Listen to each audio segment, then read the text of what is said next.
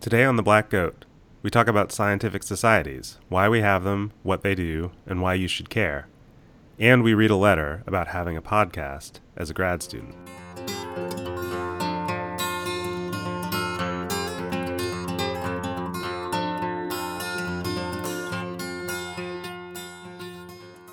Hi, everybody, and welcome to the Black Goat. My name is Sanjay Srivastava, and as always, I'm here with Alexa Tullett in Alabama. Hi, Alexa. Hi, Sanjay. And Simine Vazire in the City of Light, Paris. How are you doing, Simine? I'm good. How are you? I'm not as good as you are because I'm not in Paris. You're still on sabbatical. I, that's true. I, sh- I should not be complaining about locations. Um, no, that's true. I'm I'm sitting in my office in a sunny day in Los Angeles, so it's not terrible. Um, it's funny because you're you're in my French side. You're in Paris, and I'm sure in some like glamorous location, but the background that I see is just the generic wall of a hotel Yeah. with some like crappy mass-produced art, like would be Oh, anywhere. interesting. This is an Airbnb. This is like carefully chosen art. Oh well, carefully chosen crowd. At least, at, at least the uh, what's the the guy Thomas Kinkade, the painter of light. At least, like in the City of Light, they don't have the painter of light because that was. Do you guys Mhm. know who Thomas Kinkade is? I've heard the name. He he's this. He's kind of like a he, he's this artist, and he's got like stores and malls and that kind of thing, and and he's kind of like, uh, um, he's he's sort of like a uh, people like to punch down or up or I don't, I don't know if it's punching down or up at him because he's made millions of dollars but he's considered not a very good artist by people that actually care about art I mean I don't I don't know anything about art but um, he's sort of like the Celine Dion of art and so uh, I'm confused by this analogy. he's you mean he's the con- best at it? like super popular but snobs like to look down on him yep. which I think I was doing, even though I don't know enough about art to be a, a legit snob. So I'm just like a fake piling on train bandwagon jumping snob. anyway, I don't know how we got into this. Um, so we wanted So to. So it's weird being well. So I have I have a segue. I was Oh, gonna okay. it's All right. Good. I was I was a- gonna do a really awkward segue. Uh, Simine, Yeah. do a good segue. So my segue is that one of the interesting things about being in Europe is that we're, I'm nine hours ahead of where I usually am, California. So like I'll wake up at 7 a.m. and like there's interesting things stuff to tweet about, but then I have to wait nine hours before like people on the West Coast, you know, wait, read it and stuff like that.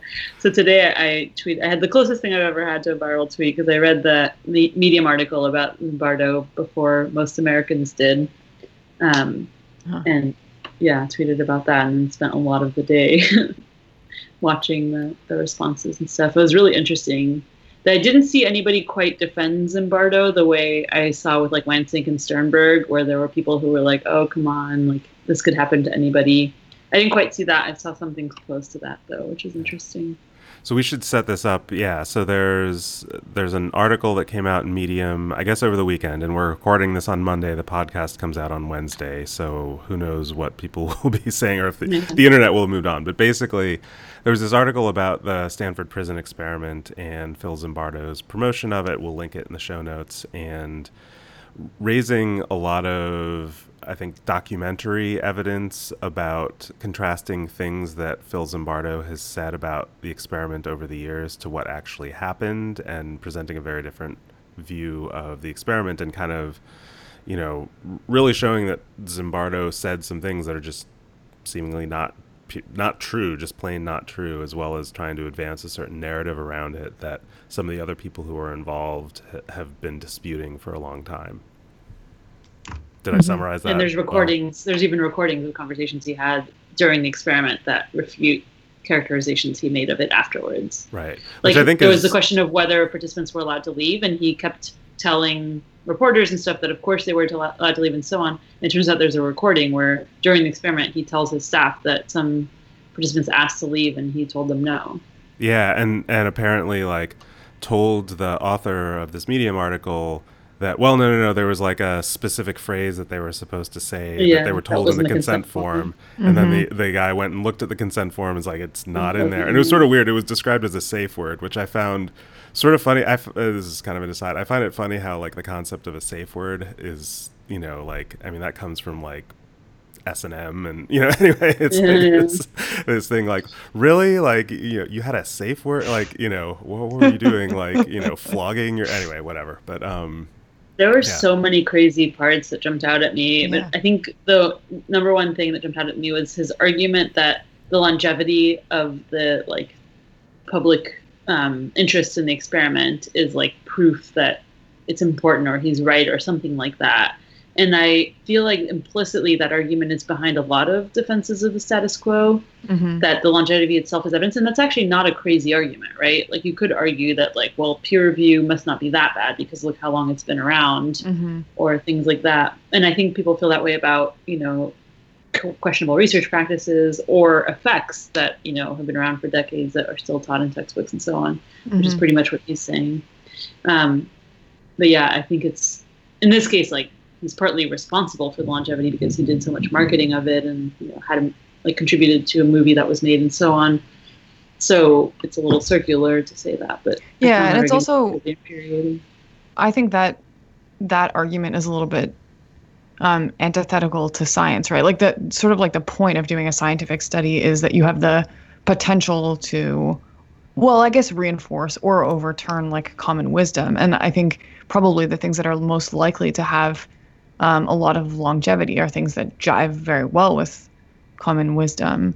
Um, so, so yeah, like the idea that just because something really resonates with people suggests that it's like should have longevity as a scientific finding i think is yeah at odds with the point of doing a scientific study um, reading the article reminded me of like something that i was thinking about recently because i was like reading through um, an intro psych textbook because i teach intro psych um, and it was talking about um, the example of the salmon study uh, the salmon fMRI study. Uh, so basically, like to to demonstrate that it's possible to have false positive findings in fMRI in like a sort of sensational way, um, the researchers put uh, dead salmon into um, a magnet and then recorded like some brain activity. And I think you know I think that study is sort of like almost like psychological performance art. And it made me wonder like what it would mean to be um, somebody who is like explicitly a psychological performance artist. And in some ways i feel like the stanford prison experiment is really more performance art than scientific study right? Like i think i think he was trying to do a demon like stage a demonstration um, rather than than run a study. But he wanted all the credit of running a study. yeah yeah yeah yeah, yeah, So- I think that's that's to me the because this this is you know I think people are gonna try to I mean it'll it'll be interesting to see what the reaction is, but I think some a common thing when these thing, kind of things happen is people try to write it off and say oh this is the exception, but I think there is a way in which that idea of like one of the functions of a psychological experiment, and this is I think particularly true in social psychology, um, although it, I think it comes up in other places as well, is to like get an idea out there into circulation, right? Yeah, and, right. And the you know there's we talked pre- in a previous episode about Daryl Bem talking about this about how like rigor is for other people. I wanted to sort of put these ideas out there, yeah and the yeah the problem with that, and this is I think what you're alluding to, Simine, is you're trying to when you call it a study, you're trying to have it both ways. yeah so if right if Phil Zimbardo had just written an essay about like this is how I think people work, um, if he had done this, you know, without running the Stanford prison experiment, if he just written all the ideas he had about it for a philosophy journal or for a, you know, uh, uh, for the New Yorker or for whatever, um, you know, he could have put those ideas out there about situationism and about, you know, all, all these other things, and, and people could have responded to that. But when you say, I did an experiment and you hold it up and, Mhm. and you're calling it an experiment, you're not saying this is a demonstration, you're not saying this Right. is art or this is, you know, reality TV or whatever else. Um, you're, you're, you're trying to gain that credibility for your ideas. And I, I think that's, really problematic. And it's problematic also in how we teach this stuff because then you know we go and we teach it. And this was julia galef was actually the first tweet i saw about this article. She made this point that you know there's someone quoted in the article who teaches the stanford prison experiment who's saying well yeah maybe the experiment itself isn't that valid but you know the the ideas are sound. And it's like well one if the ideas are sound and this is empirical science, you should be able to find an experiment that actually presents those sound ideas. But two, what message does this send to students that you're you're running this you know you're presenting this experiment with a tiny sample size with all these biases now it comes out that even what we think actually did happen didn't necessarily because there there may have been some misrepresentation over the years and it's like what you know, what's the message that sends to students that you're saying this is a valuable part of the psychology canon? And what's makes it I don't know, I think the part that makes me really upset and this comes on the heels of, you know, Brian Wansink and Bob Sternberg and stuff like that is these people get so much power, right? They become so influential in the field. They mm-hmm. become held up as these like exemplars for people to strive to be like them when there were mm-hmm. signs staring us in the face. Like it, and in, in all three of those cases, the people who found the like misconduct, if it can be called that, and I think it can, but maybe it's clearer in some of those cases than others. But the people who found them were not, you know, journal editors or even like very active people who've been around in the field for a while. Like this this Medium article about um, Zimbardo, was, the guy's name is Ben Ben Blum I don't know what I think. I don't know if he's a writer full time, but like he he happened to look into Zimbardo because he was a fan because of the connection to his cousin. Um, and it just makes me so frustrated that we, the, those of us who had a responsibility for vetting, right, but not necessarily just the reporting of that article and including it in a textbook, although we definitely had a responsibility for that, but like making him president of APA or giving these people gatekeeper roles or leadership roles in our fields, like and I think for me, even though I do believe in bad apples, I'm a personality psychologist. Yeah. If I, I think that if there are people getting away with such extreme stuff right under our noses for years and years and years in ways that were so easy to discover if we bothered to look, that makes me think there are lots of other people that we put on pedestals and that we give leadership roles to who are also not role models. And they're, you know, I think few are going to be as extreme as this, but it just makes me really frustrated the lack of calibration of how we treat people and how we like honor them and so on compared to what they've done for the field. Well, and I, I think the and another part of the frustration for me is is that it's kind of like this is what it takes is documentary evidence recordings mm-hmm. that show that what he has said in public in congressional testimony and interviews and all this other stuff what he said actually objectively there's a recording that contradicts it and it's like everything he said about the Stanford prison experiment could be 100% true and it would still be a bad study and right. you know I, I like I was tweeting about it this morning and and you know, um, I made some comment about like situationism, and someone in the replies said something about like, well, there's other studies, and they mentioned Darley and Batson, the yeah. the Good Samaritan study, um, and they said like, I hope that one replicates, and I, you know. I, you know, my response to that was like, Darley and Batson was 40 subjects after trimming it down from a large number and a bunch of exclusions. Um, the main conclusions rest in large part on some nulls, including a null of a person by situation interaction, as well as a null of one of the main manipulations. It's flexibly analyzed. It's like we shouldn't be, and, and Darley and Batson doesn't have the conceptual problems, in my opinion, that the Zimbardo study also had. But like, it's like we, we shouldn't be putting that much on this study, even taking everything. And I have no reason to believe that, like, as in terms of like objective history that they I'd have no reason not to believe that they did what they say they did, but it's like it's just it's not that strong of a study. The Zimbardo study, it's like we should have been. I mean, I've never taught it in my intro to psych class because I've just always thought it was not what it's billed as. Mm-hmm. Um, it's it's got so many problems with the interpretation, problems with how it was run, et cetera, et cetera, et cetera. Um, but it's like that that kind of we can't like that kind of conceptual analysis has not prevailed. Like Zimbardo is this huge figure. This study is talked about in every textbook or almost every textbook.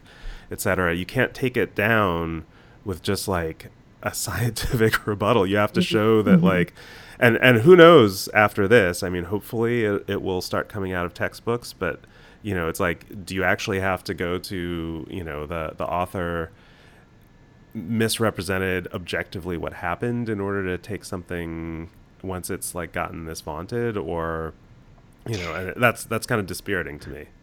So, Simine, you mentioned like uh, miscalibration about wh- how these people end up so like valued and famous.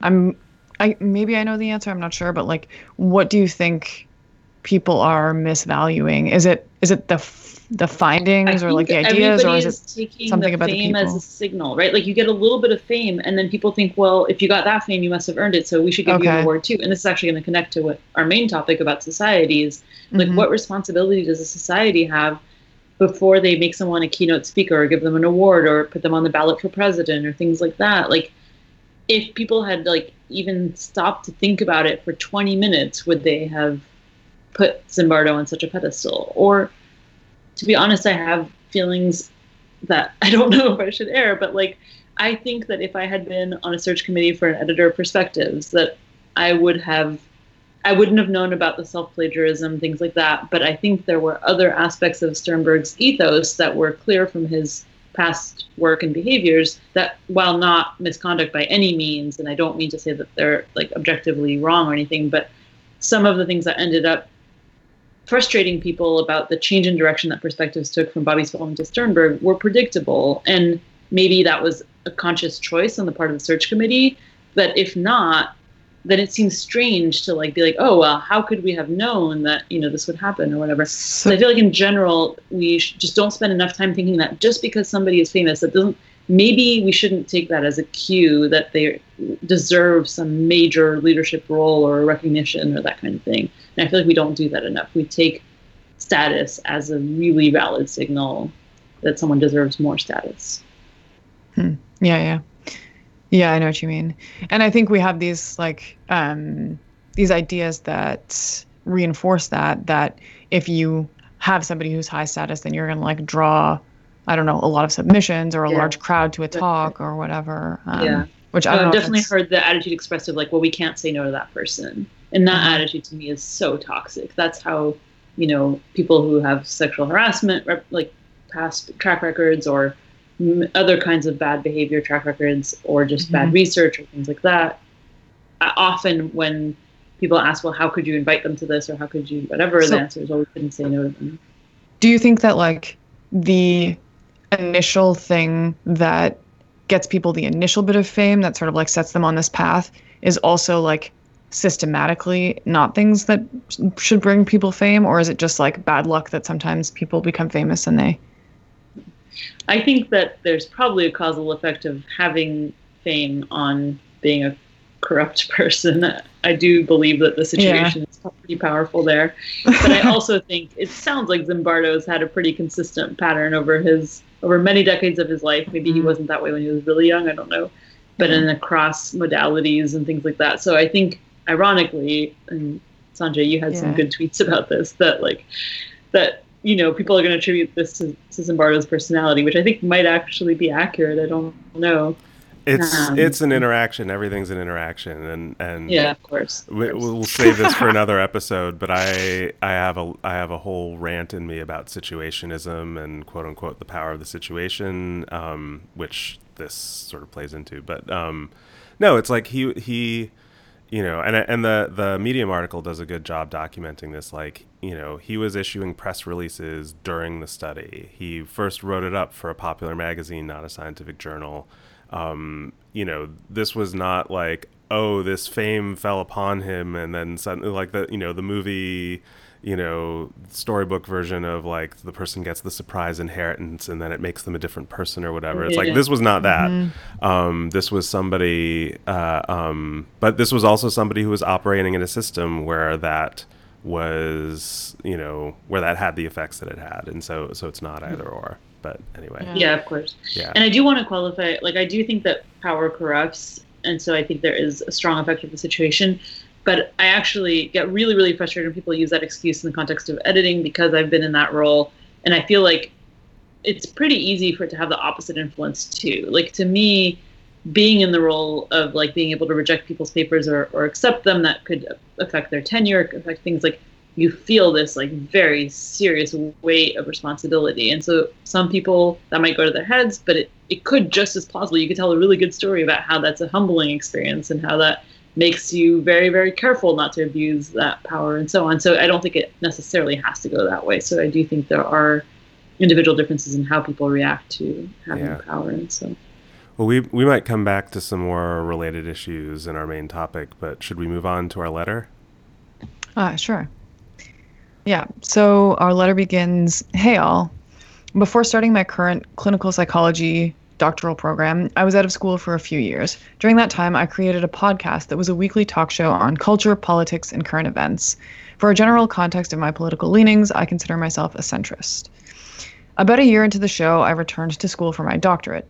Towards the end of the school year, I was asked to interview at an atypical site for clinical work for second years. The interview went well for the first half, but suddenly shifted in the second half. The site director was very against me having such a show, as she thought that expressing my views on world events would negatively affect her practice and my clients. The next week, the site director emailed me to tell me that she would not be taking me. When I called to ask why, she said that she felt I wasn't properly considering how my actions were negatively affecting clients. Shortly after, I debriefed with my school's clinical director. Ultimately, I chose to shut my show down because I'm worried that sites won't take me uh, for practica and internship hours. I'm saddened by all this because I think it's important for mental health professionals and students to get more involved in current events, lending a voice to what is happening in the world. Obviously, I understand that clients may get turned off by that and stop working with me, but I've had clients disappear for less, as most clinicians have. So, short story long, how do you all feel about students being involved in things like news podcasts? Uh, anonymous. I'm um, I'm anti-podcasting. Nobody. Yeah, I think I don't think anybody should. Nobody else should be podcasting. no, no.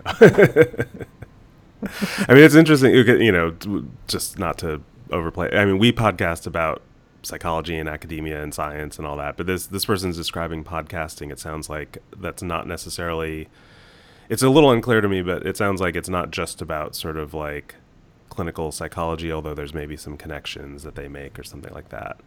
Um, mm-hmm. Yeah, I mean, it's it's interesting to me that like being in academia, we take academic freedom and protected speech so much for granted, and sometimes I have to remind myself that like it's it's part of my employment contract and my job that I'm not going to face certain repercussions in the context in the narrow context of like being an employee of the University of Oregon, right? That that I can say certain things and and some people in a lot of jobs don't have that freedom. Like you, you know, you can't like there uh, you know, this just happened last week where like uh, uh, an executive at CrossFit was tweeting sort of anti-LGBT stuff on uh, um, on Twitter and and you know was like talking about something that had happened at a CrossFit gym, and CrossFit fired him, uh, or no, they didn't fire. They they suspended him without pay or whatever. Um, and that's like a, a you know like in in most other employment sectors if i was like an officer at a business and i was out in public talking about the the thing that the business does and I had the business's name on my profile and whatever else, mm-hmm. they might hold me accountable for that. And and I'm not actually I I think that that's I think that the private sector does that way more than it should. But it is kind of interesting that that's uh, like I I feel so used to feeling this sense of relative and certainly there's plenty of situations where academics have faced blowback about things, but relative to a lot of other people, I feel like it's part of the norms of our profession that like we're supposed to be speaking out and engaged with society and and that's kind of part of what academia exists for mm-hmm. yeah it's a little hard to evaluate this situation specifically without having like you know like listened to this podcast or whatever but i think the broader questions about um, how vocal to be on social media platforms? And maybe this question, the answer to this question is different depending on whether you're a graduate student versus junior faculty versus senior faculty. And maybe the answer is also different depending on whether you're an experimental or clinical program. Um, but yeah, I think I think it is becoming more and more the case, and we've talked about this a little bit before, that, you know, there are really like interesting and important academic roles that you can play on social media platforms. Like Simine was like, you know, if you want to be a grad student in my lab, you have to have a Twitter account. Um, Is that true? Wait, did I miss that? No. I mean, it's like a People are gonna think that's true. I didn't say that. Did I say you said anything even something like, that? I can't really like it would be hard for me to imagine somebody who would be like compatible working you don't with have to me. have an account. You should. I- I think it would be weird to not read some stuff on Twitter. But I don't care at all about people tweeting, which is kind of what this letter is about more. Okay, yeah. Fair. You don't have to put yourself out there by any means. I don't think anybody really has to, but certainly not grad students. I'm just trying to poach your yeah, you're gonna ruin my reputation. yeah, um, but I, I think there is I mean there's something so this is someone who is they're they're podcasting about, you know, culture and politics and world events and that kind of thing. And I you know, the the way they describe it is that the the person that refused to hire them for this, you know, for this job at a clinic was worried about how it would reflect on the clinic and how it would affect clients. And and you know uh, it would be interesting to hear from clinical psychology folks because I, I know that there is like i know that people are often careful to keep their personal lives for example out of their therapy sessions and that's Right. that's an important thing. And it is kind of an interesting dilemma in you know 10 or 20 years ago that was a much less difficult thing to do. I mean it required that you not talk about yourself in session but you know there weren't historically places you couldn't google your therapist or or look them up on social media or whatever and and now that's possible.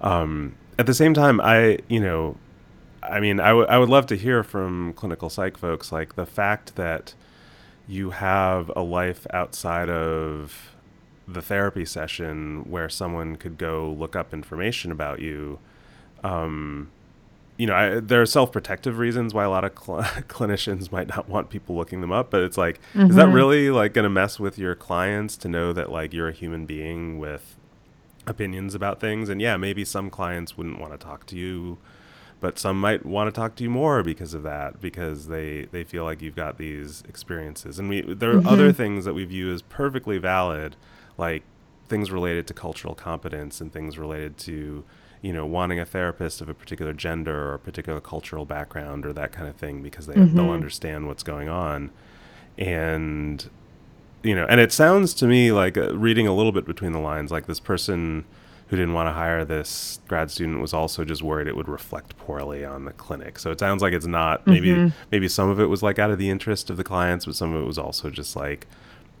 not you know i don't know being sort of maybe they didn't like the message in the polit- the politics of this podcast or maybe they didn't you Yeah. know, which to me is I'm much more dodgy Yeah, I'm curious, like if they would have, if the employer would have felt differently if this person, instead of having a podcast, had like public Facebook posts where they express the same views, because that's, I think that's more common, or or tweets, which are Mhm. public, right? Like, um, and then I think the devil's in the details, right? Like I think there Yeah. are some, there's some content where if I had a business, there were some kinds of some people who there's some content where I wouldn't want to hire somebody who expressed that content, especially if it put me in legal jeopardy. But it doesn't sound like that's the issue here. Yeah. the- Yeah, but I I mean, I think there's a, you know, the, I mean, you have to uh, step back to some extent and look at like, I mean, this sort of relates to like the academia issue. Like, do you want to say as a broad principle that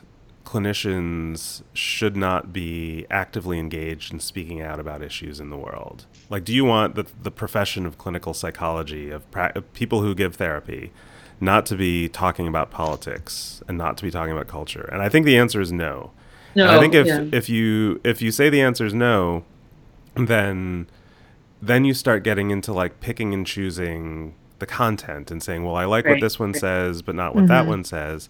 And in academia, we push back really hard against that. You know, the, the the University of Oregon says I have a right to, you know, to i mean in academic realms i have academic freedom about what i do in my classroom that that has certain constraints but also i have free speech rights that when i'm just talking on my own um, that they can't interfere with and they can't pick and choose and say well San- we like what sanjay says so we're going to let him have free speech but we don't Mhm. like what you know his colleague down Yeah. the hall says or whatever and Is i think if you're going to do that with clinical psychology you have to take the same approach So okay, I, I'm trying to like put myself in the perspective of the person who um, is interviewing him um, or her, and then I'm trying to imagine like what somebody could say on a podcast that would make me like reluctant to hire them. And I think there probably are things, right? Like I don't know.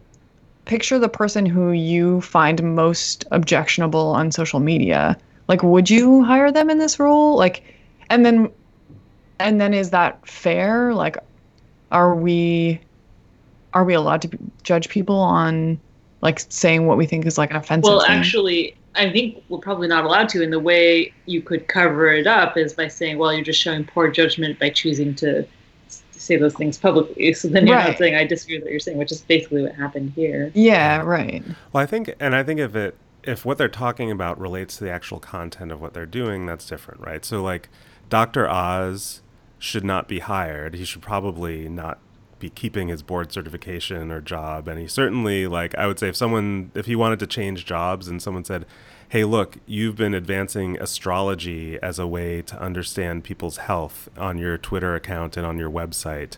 Um, people, that's a legitimate basis because that's like related to what he does, But right? He's a health professional. For a therapist, isn't like any political view that affects a group of people, like being having views about LGBTQ plus people or having views about um, immigrants are having views about Republicans or things like that. I mean, since any of them could potentially be clients at the clinic, I, I mean, I, relevant I- to?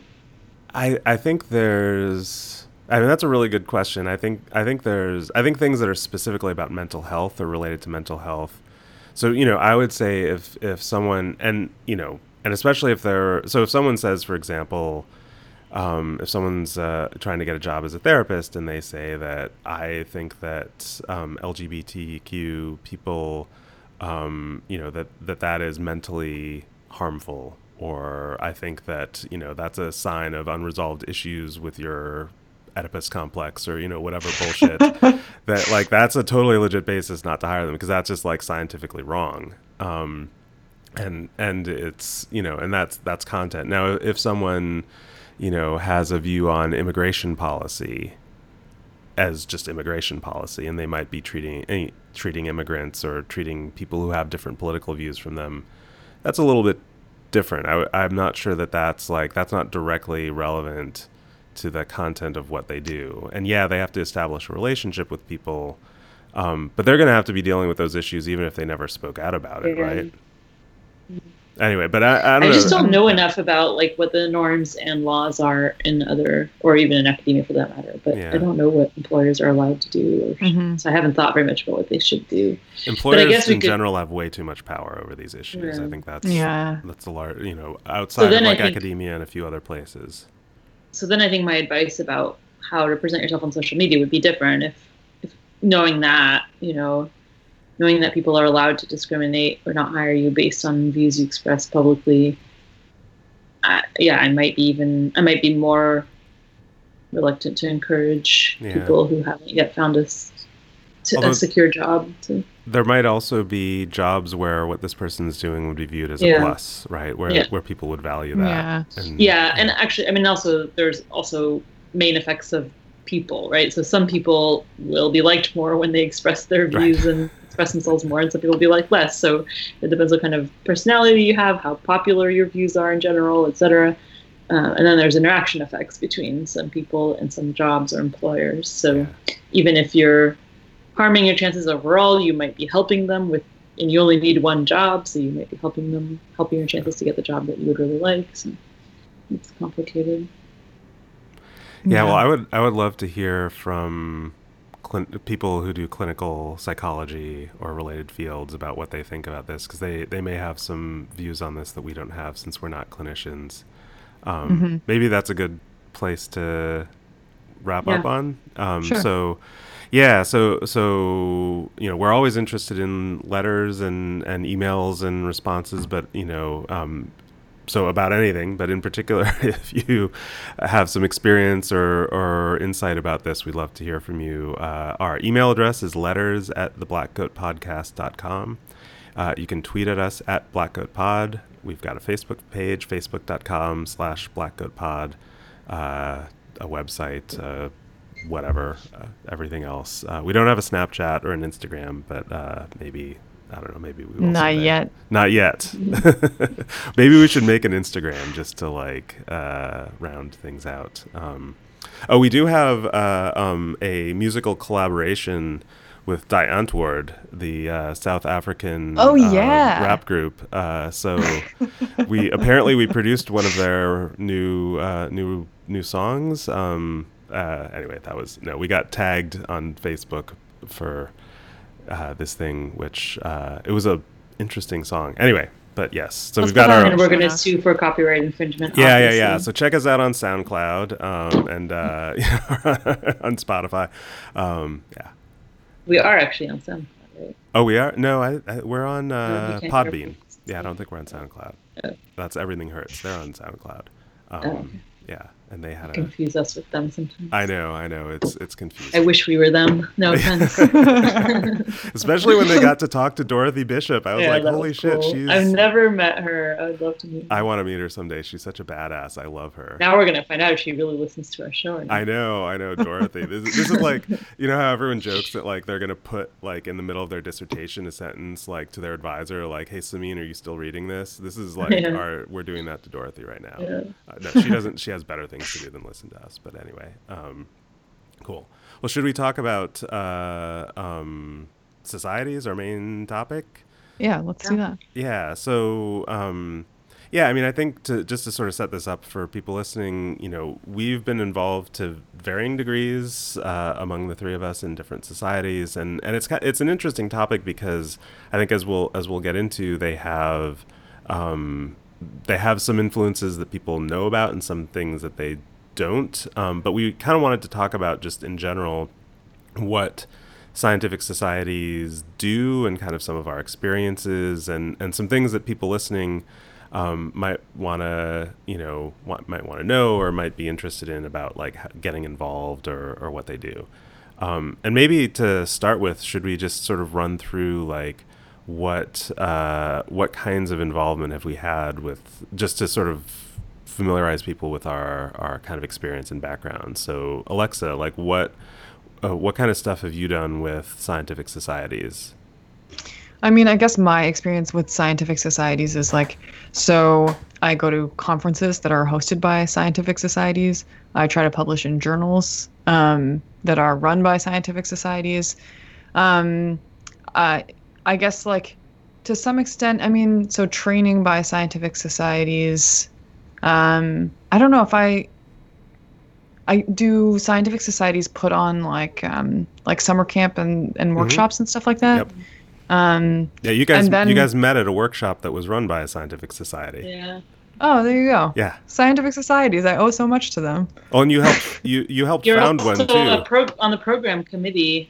Yeah, that's true. Actually, when so when we we talked about this as like a a topic, I was like, I don't know anything about scientific societies. I'm like, you guys are just gonna. But I guess I am on a program committee. For Well, one. you were on the founding board of SIPS, right? You were on Yeah. the yeah the the Create SIPS board, so you Mm-hmm. you've totally been involved. Simine, it's like what, yeah. what about yeah, you? so I had the same reaction as Alexa. I was like, "How are we going to talk about this? I don't know anything. Like, we're not the authorities on scientific societies." And I was like, "Oh, You pretty much one. are the authority no, I'm definitely not." I still want to say like I there's still a big mystery to me, but so I co-founded SIPS um, and served on the board and as president. I was on the board of the Association for Research in Personality. I was program co-chair for SPSP one year, and that involved going to the board meeting once or twice. And then I'm on the board of APS right now. I think that's it. Yeah. Yeah, so I my first formal involvement was I was secretary treasurer for the Association for Research in Personality (ARP) back when it was quite small, um, before it had a conference, um, and then I was program chair and then I'm board member for SPSP, the Society for Personality and Social Psychology, and then now I'm on the board of SIPS, the Society for the Improvement Psychological Science, and I've done a few other things, been on some committees and things like that. So yeah, and I mean, one of the things that I like, I was, as I mentioned, I was on the ARP board when it was, or, or as the secretary treasurer when it was very small, and it was like, you know, I, I remember Chris Fraley was my predecessor, and I was like, what do I do? And he's like, get a checking account and then I don't know, Embezzle. figure it out. Yeah.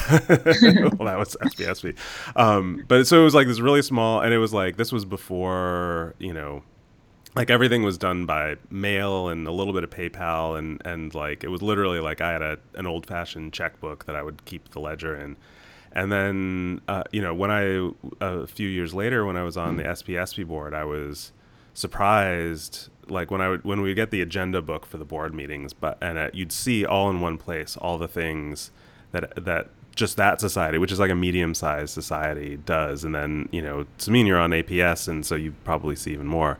But I, I, I, made a list of just to sort of like for people listening to get a sense of like the kinds of things, and not every society does these, but I, I made a list of, so let me just run through this really quick of like all the things I could think of that societies I've been part of or, or not been part of also have done, right? So putting on conferences is probably one of the most visible that and publishing journals. And not every society does all these things, but those are two big ones.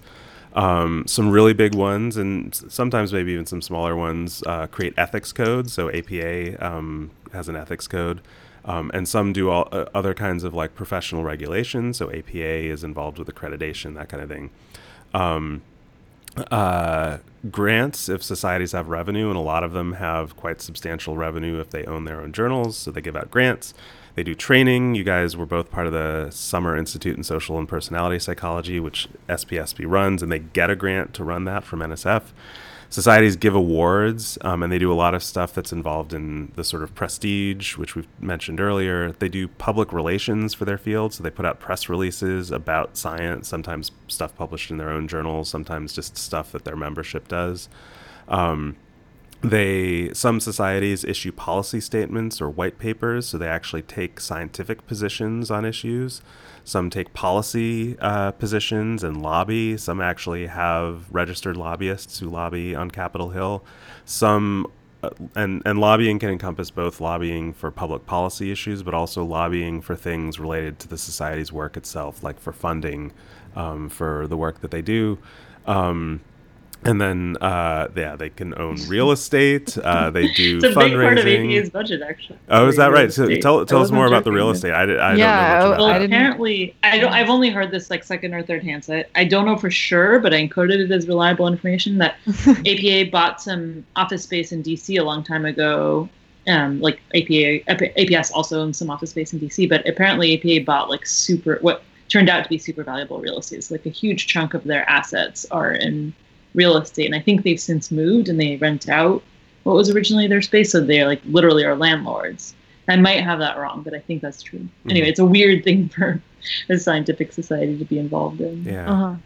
Well, yeah, and I think that raises huh. a really interesting set of questions around like what We're, like there for some of these societies there's a lot of money and resources and you know capital in the case of APA and but also like influence through running journals and and giving out the awards that are sort of most recognized and that kind of thing. So there's mm-hmm. a lot of stuff that they do that impacts people and yet, you know, the like how they work is often so again this was part of my experience joining the SPSP board was like I just one I had no idea all the things that they did but two how that's actually those decisions get made and how that stuff is governed and administered is often people don't know and a lot of times yeah. it's because people are super busy and they don't pay that much attention and it's just like oh every year i go to the conference and the awards get given out right. and you know whatever but like yeah all of that is run by people in the right. background yeah i mean i think like at first glance the topic of societies uh, i think i was like oh maybe this will be kind of like a dry thing to talk about but then i mean given like what we were talking about as our chit chat topic today, I think I mean societies are so central in uh, maintaining and and establishing the status quo, you know. And so think about like what you put on your CV, so much of that goes through societies. Right, right. Yeah. So um, to to one of you maybe who may know more about this, like I guess one of my questions is what are society's incentives, and maybe that comes down to where do societies get their money? Yeah. I think that's a really interesting question. And I think there's a couple of big distinctions between societies, even just within the world I know of of social and personality psych. So one is whether they own a journal or not, whether they get income from a journal or not. And that's not always obvious because just because they have a journal affiliated with them doesn't mean they get money from it. So for example, SESP is affiliated with the Journal of Experimental Social Psych, so Society for Experimental Social Psych is affiliated with the Journal for Experimental Social Psych, but they don't own it. And likewise, ARP, Association for Research and Personality, was associated with JRP, the Journal for Research and Personality, but didn't get any money from it. In fact, just cut ties with it. So JRP is no longer ARP's official journal. Um, but so those societies don't get money from journals, but um, SPSP and APS and APA do, and that's a big, big part of their budgets. And related to that is a difference between societies who have an executive office like full-time staff that are paid versus societies that run entirely on academics doing the work and mostly not getting paid. Occasionally, there's like a tiny little like one or two thousand dollar stipend for some of the people doing the work, but it's basically all volunteer work. And one of the things that we talked about when we established SIPS was whether we wanted, well, whether we wanted to have a journal affiliated with us, and if so, like whether that would be a source of income, and if not, then what, like where would we get any money? And it's still something I think we haven't quite figured out. Except we do have a journal affiliated with us, Collabra Psychology. It's not a source of income. It's open access, and that APCs don't bring in money for SIPS. They just fund the publication of the paper, and then some of the money goes to the reviewers. Um, and in fact, there is an APC at Collabra Psychology, but I want to emphasize too that if you can't pay it, then you can get a waiver, and everybody who's asked for a waiver has gotten one. So it can function like a an open access journal that's that's available, open to everybody. Um, but yeah, I think then then like so SIPS just runs on the money it brings in from like conference registration fees, which I think barely, if if if they even cover the cost of the conference, they barely do. I think they might not even cover that, and then donations. Um, is there any other source of income for SIPS? I mean, we sell swag. I think a little for a little bit more than it costs that's, us. That's not a yeah. Yeah, it's not a source a, of income. Yeah. It's just like we round up.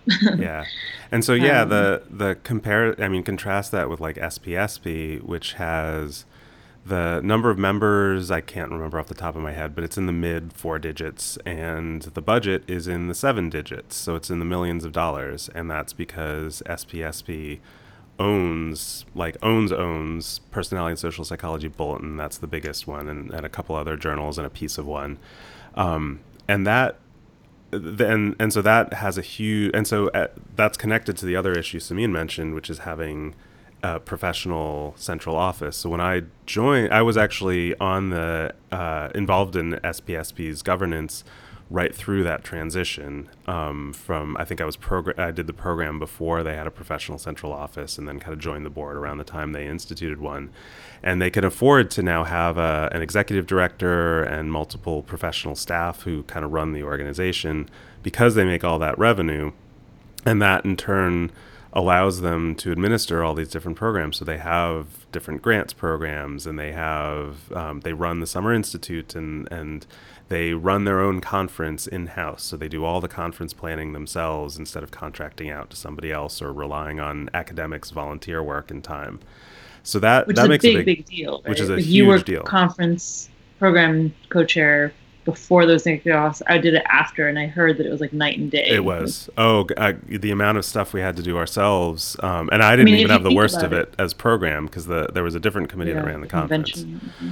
But I think the you know so for people who aren't involved in societies like these again these are are things that are really important to your professional work like the the conferences that you go to that you get a chance to talk to people and exchange ideas the journals that you publish in and you know society journals are often viewed quite prestigiously. They're, you know, people like them because they're associated with an organization that they have good feelings about, and, and they're often prestigious journals.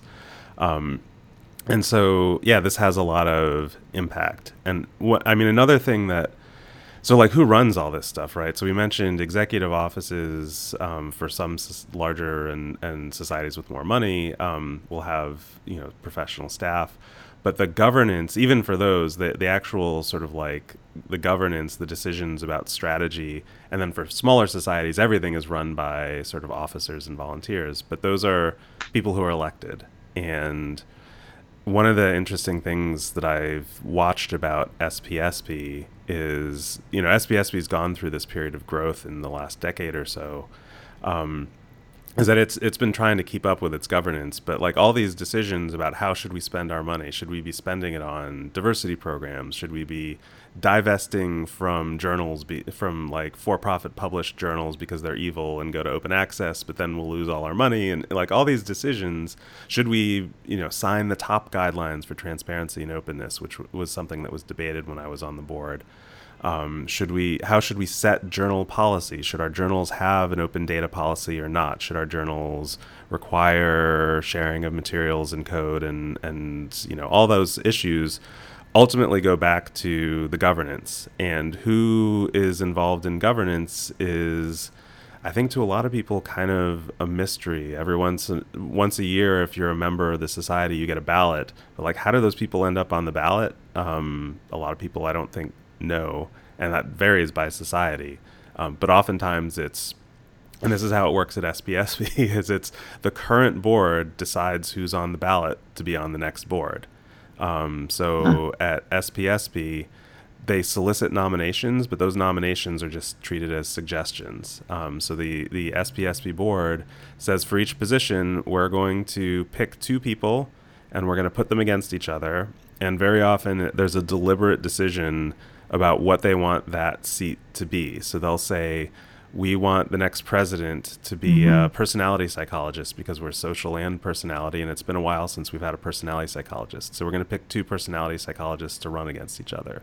Or we've got a gender imbalance, and so we're going to pick yeah. two candidates um, who are the same gender to restore that balance. Or we want more voices from uh, people at teaching oriented institutions. So we're going to run two teaching oriented people against each other.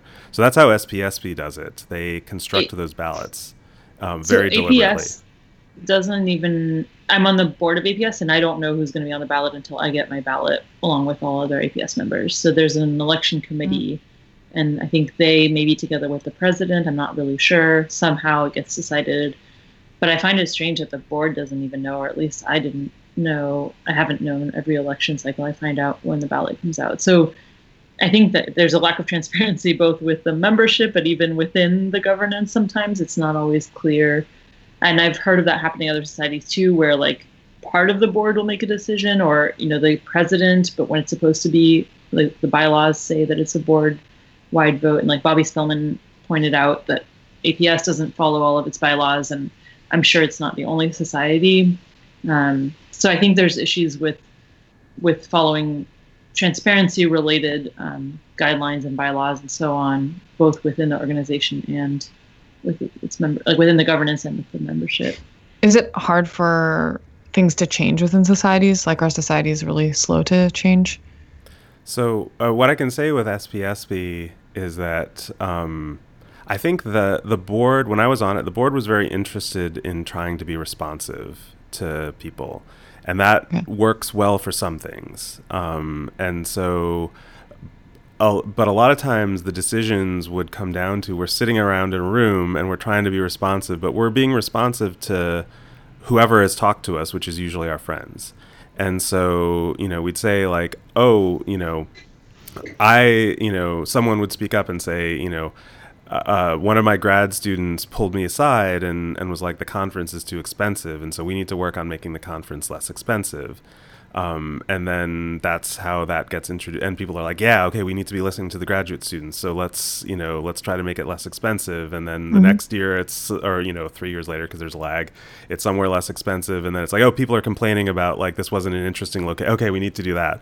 So, and SPSP has tried to do more surveying of its members to try to do that. But that's often the dynamic in these boards is you're, you know, people want to be responsive, but yeah, that one of the forces that works against it is just it's who's in the room and who talks to who's in the room. Um, and then I think this this process of picking your successors yeah, um, right. is also builds in a very strong inherent conservatism and SPSP right. has decided it, this is not in the bylaws. The bylaws say that anyone who's a member and and member means you have to have a PhD.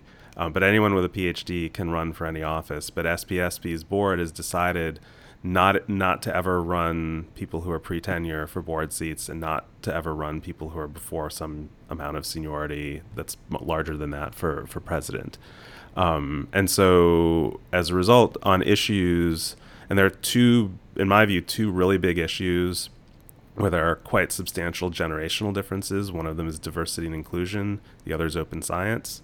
Um, and there are certainly some more senior people who are who have more progressive views on those issues. But you know, it, it just sort of like it, it builds in this kind of um, you know generational difference because of how they choose their leadership and as a result mm. that trickles out into policy even even if people are, are wanting to be sort of open-minded in a general sense. When it comes down to it it's kind of like what they think and what the people who talk to them have said to them. And, yeah. and that's uh, um, that's constrained by who they are and who their friends are.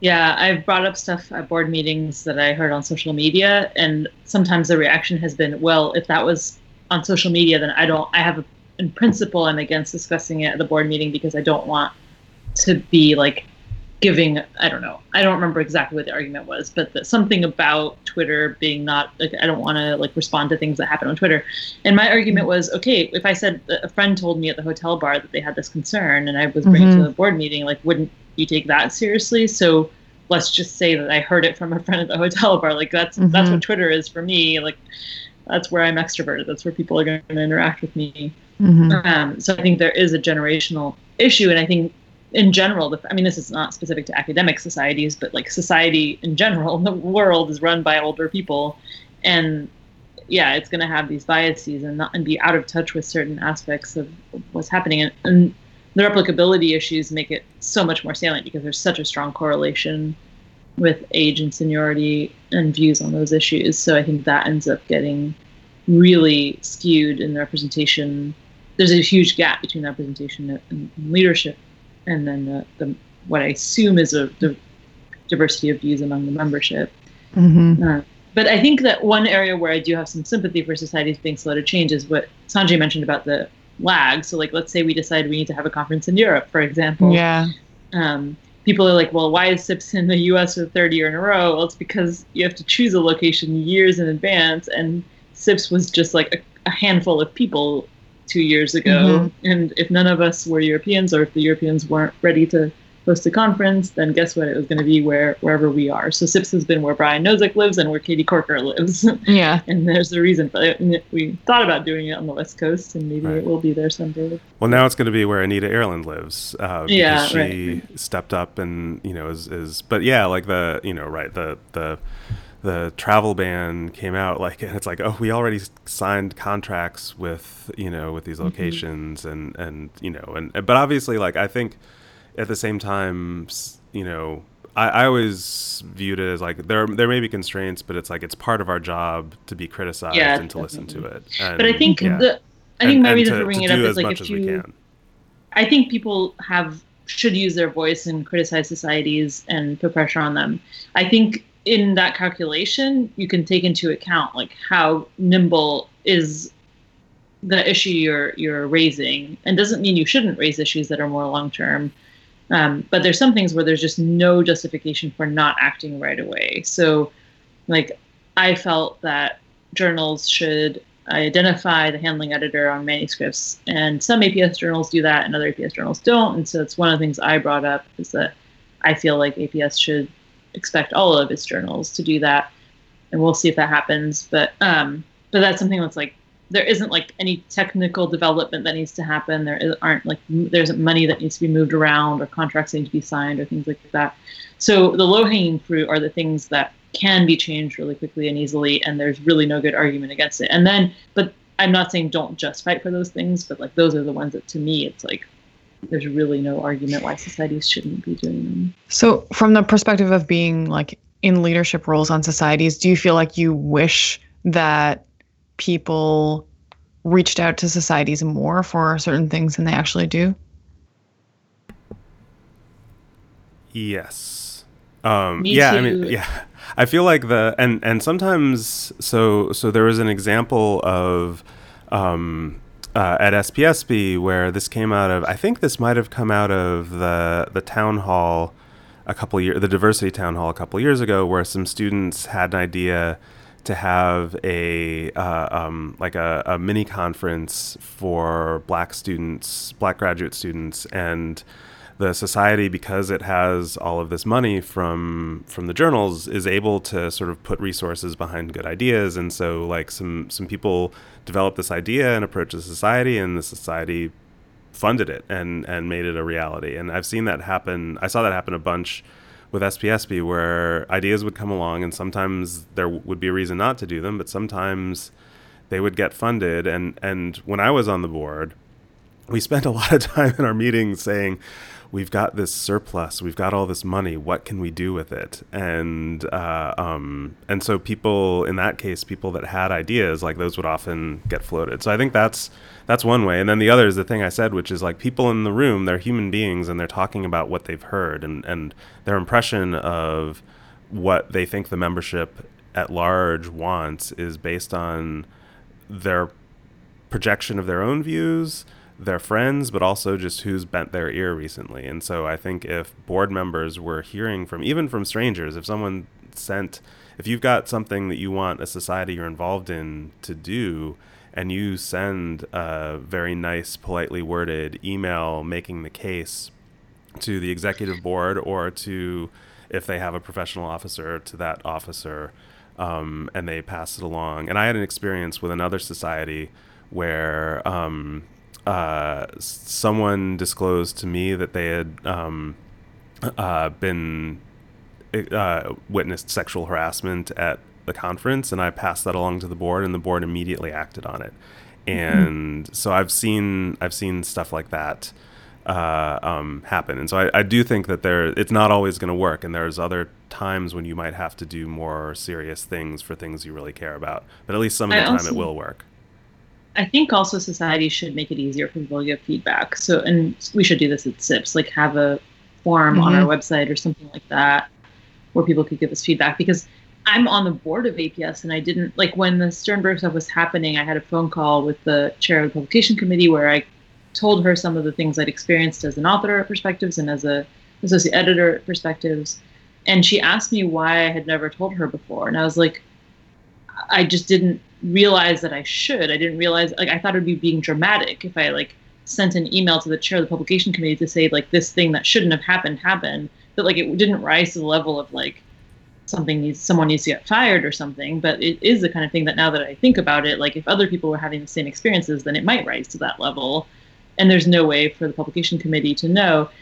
And even as a board member of APS, I didn't think I had the standing to like out of the blue email the chair of the publication committee and tell them about this, you know, medium-sized issue.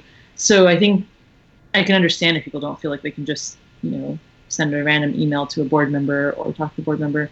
And yeah, and I think that's maybe not the ideal system for feedback to happen. Um, because you also don't know if it makes it to the board meeting or not. Like someone could just ignore your email and things like that. So I think if there was a a system that enabled that kind of communication and feedback more easily, I think that would be good. Yeah, I, and this is I think this is a perpetual problem that societies face, and I don't know the solution to it, but that you know people people are very busy and they have so many things going on that they're not day to day paying attention to everything that a society does, and then something comes along that they care about or that they're concerned about and but they're not up to speed and so one they don't know how to voice that two they may not know what the society if the society governance or whatever is already even aware of it or working on it um, and you know and and it, it yeah it's it's i mean I, I saw this happen a lot with when I was on the SPSP board where people would say, "Why doesn't SPSP do X?" and it's like, "Oh, we do. We have a whole committee for that." and, and it's a, like a major part of the budget. And like, "Oh, okay." Or, you know, or conversely, you know, someone would say something to me and I'd be like, "That's a great idea. Who have you told?" It's like, "I don't know, nobody. How do I get that to people?" And then SPSP would like have a town hall sometimes at the end of the conference and some years it would be packed and other years the whole board would be sitting there and there'd be like three people showing up and you know and and it's it's you can't blame people for like having other things to do and not if they're not on society governance or leadership like not knowing the intricacies of it. So it, it's i think societies have to do a lot to like have the information out there where people can get up to speed when they start to care about something or notice something and being sort of available when the feedback happens and being as proactive as they can. Um, but it's it's really yeah it's just an ongoing challenge um, you know and, and I don't I don't see a I don't know what the perfect solution is to it. Yeah, I think another like conundrum I see when I watch societies operate, and I worry about this with SIPS, is that I see that self-preservation and, and to some extent self-promotion becomes kind of an underlying goal of almost everything a society does, and I understand why it wants to continue existing, and that has to be its number one priority if it wants to do everything else it does. Um, but that kind of scares me to see that. And then, especially like in my dual role also as journal editor, I know that like societies care a lot about the income from journals. A lot of that income depends on people wanting to publish there, which depends on things like the impact factor. And so there's this inherent conflict of interest in that the society wants the journal to look good on certain metrics that might be orthogonal to or potentially negatively correlated with what the journal's editors are supposed to value. And mm-hmm. I think that that's one thing societies do quite well is they keep the governing board away from uh, scientific parts of editorial work. But there's that tension is still there, and I don't know that. I mean, I think it's not on editors' minds for the most part, but at least the good editors. Um, but I think that it, it just feels weird to me that there's this like financial side to it and this self-preservation side to it. Like my ideal for SIPS would be for it to be okay, for SIPS to be okay with SIPS not existing, for it to be totally fine if all of a sudden SIPS doesn't need to exist anymore and then it'll just dissolve and it shouldn't just assume that it should keep existing and that shouldn't be one of its goals on its own. Right. Maybe that's too idealistic. Hmm. Yeah, I think the um, I mean, there, when I was when I was at SPSP, there was someone who, uh, in a position of leadership, who compared the um, the the society's dependence on journal revenue to a drug addiction. this was this was this was like not somebody who was being a, a rabble rousing outsider. They were just sort of stating this as a fact, like you know, it it's like we're going to go into withdrawal and collapse if we get rid of this. But you know, and this person was putting it in moral terms, talking about open access and that kind of thing. Um, and it, it is a really hard thing for societies, you know, SPSP and any society that has revenue from journals is doing stuff with it, and, and many people will say those are good things. You know, um, SPSP funds training and outreach and, and diversity initiatives and other kinds of things like that um, but they're doing it with the traditional closed access for profit model. I mean, their journals are operated by a for profit publisher, and, and they use this very similar business model. Um, and so, yeah, so so I think that it's it's real. But if you have a society and you want to do things with your society, then you end up getting involved in things that make it hard for the society to back out of or to to stop doing down the road we should probably wrap it up then. Uh, so. All right, I guess it's over. All right. Uh, all right. Well, thanks for listening, everybody, and we'll uh, talk to you next time.